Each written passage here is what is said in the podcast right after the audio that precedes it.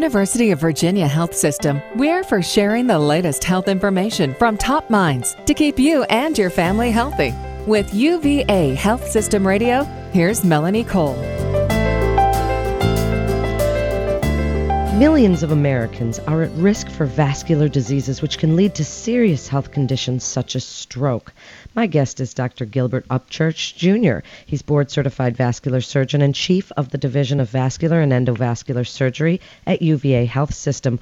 Welcome to the show, Dr. Upchurch. So tell us a little bit about vascular disease. What are the most common types? Well, thanks, Melanie, for having me on.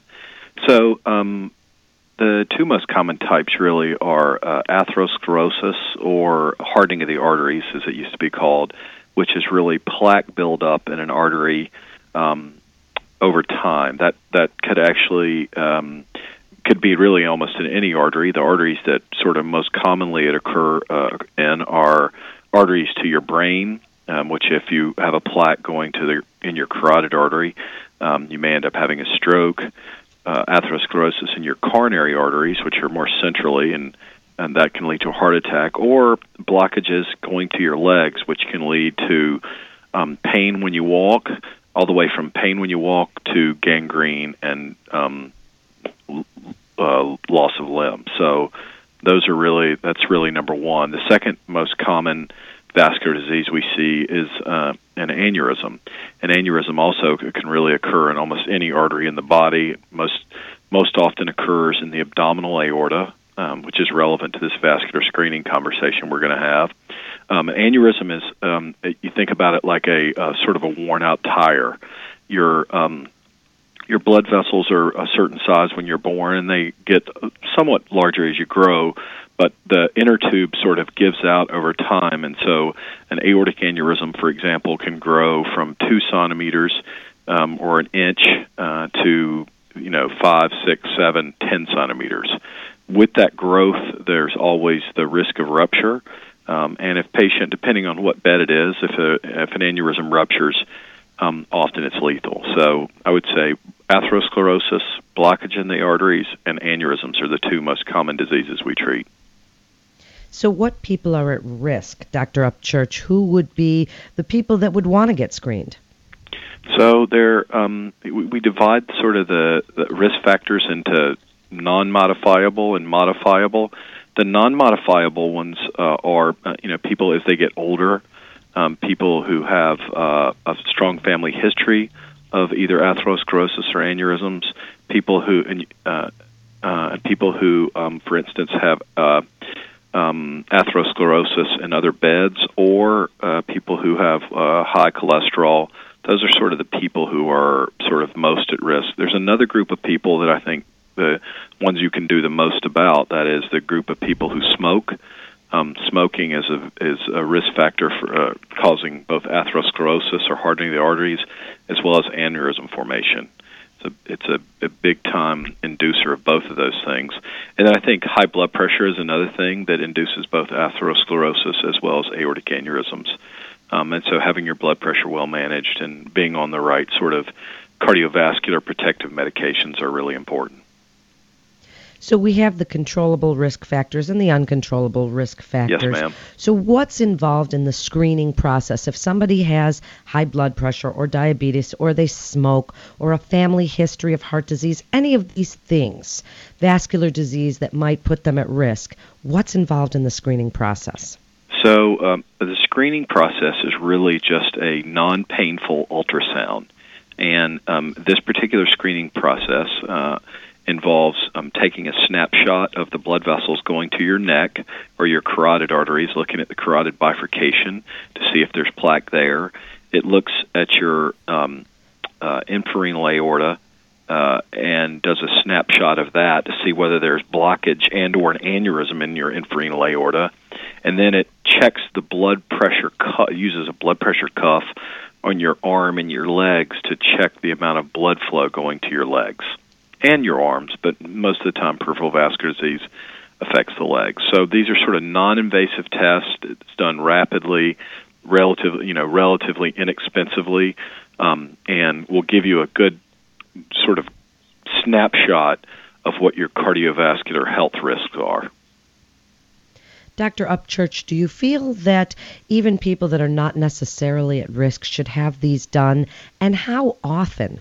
Should is this a yearly part of our yearly physical? Is it something that's only done if it needs to be done? I think a lot of it depends on how old you are when you're screened. Um, the aortic aneurysm, uh, you know, is just in your infrarenal aorta. Um, there's pretty good literature looking at your aorta once um, at the age of 60 or 65.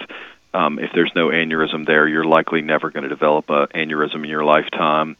Carotid disease, especially if you're a non smoker, a single look at your carotid bifurcation is probably adequate.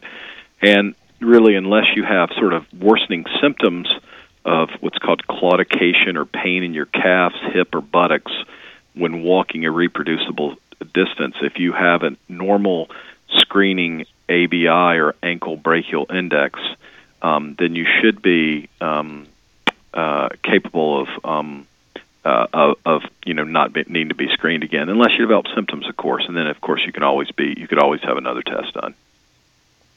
Let's speak about symptoms for a minute, Dr. Upchurch. When does chest pain, people want to know, or pain in their arms, or as you described, right. pain in the legs, claudication during activity, when does that warrant seeing a doctor versus saying, oh, you know, it's probably gas or muscular or something like that? People are never quite sure about those symptoms. Yeah, so I'm going to address the coronary symptoms are uh, actually, you know, in my my own bias is the chest pain, especially with exertion radiating down the left arm. Those should always be evaluated and taken very seriously. The the lower extremity um, pain in your legs can uh, the the blo- you know blockages in your arteries can often be confused, and this is patients are sort of uh, taken back a little bit by this can also be confused with what's called neurogenic claudication or pain from having your discs, um, your your um, your spinal roots compressed by your vertebral column. So you end up getting pain sort of shooting down the back of your leg when you walk or when you stretch or whatever. So it, it's a test like this, this ankle brachial index, where we use the blood pressure cuffs, that often helps us to distinguish whether it's you know, some radiation pain from your back or whether it's actually legitimate blockage in your legs. What people fear, and this is with the the peripheral vascular occlusive disease or atherosclerotic disease or PAD, is that when they're having pain when they walk, that means they're heading towards gangrene and um, and losing a, le- a limb. The truth is is that people who have pain when they walk, only about one percent of those patients will ultimately ever go 1% per year will go on to require an amputation, which means 99% of people will be fine. And the truth is, especially in the beginning, the best therapy is exercise and stopping smoking and getting your diet under control. So, you know, our job as vascular surgeons and, and care providers of patients with vascular disease is to, you know, help them modify what they're doing um, and to be honest, exercise works almost all the time in these patients. If you can get them to, as I said, stop smoking, start exercising. So that's the first line therapy. No stent, balloon, etc. are needed. So why should patients come to UVA for their vascular screening and come to see you? So I think um, uh, we have an amazing group of experts um, as good as anywhere in the country uh, at, at taking care of patients with vascular disease. Um, we have vascular surgeons, cardiac surgeons, cardiovascular medicine physicians, patients who are uh, specialists in management of your lipids, smoking cessation, and you know we'll help you from that trans- critical transition if you need it from lifestyle changes, et cetera, to more in, more invasive imaging, perhaps an angiogram, uh, or just a CAT scan, all the way to the most invasive uh, options, which are ballooning, stenting, and open surg- open bypass surgery. So I think you come to a place like this, um, you will find a uh, amazing group of care providers, uh, really for the whole spectrum of your needs, not just your sort of making the diagnosis, but also taking care of you um, should you require um, something to prevent you from having a stroke or prevent you from having your aneurysm rupture or prevent you from losing a leg. So that's one of the things that I'm that we in the Heart and Vascular Center here at the um, University of Virginia pride ourselves on. It's just sort of one-stop shopping. Thank you so much, Dr. Gilbert Upchurch Jr., Chief of the Division of Vascular and Endovascular Surgery at the UVA Health System. You're listening to UVA Health System Radio. And for more information on the UVA Heart and Vascular Center, you can go to uvahealth.com. That's uvahealth.com. This is Melanie Cole. Thanks for listening.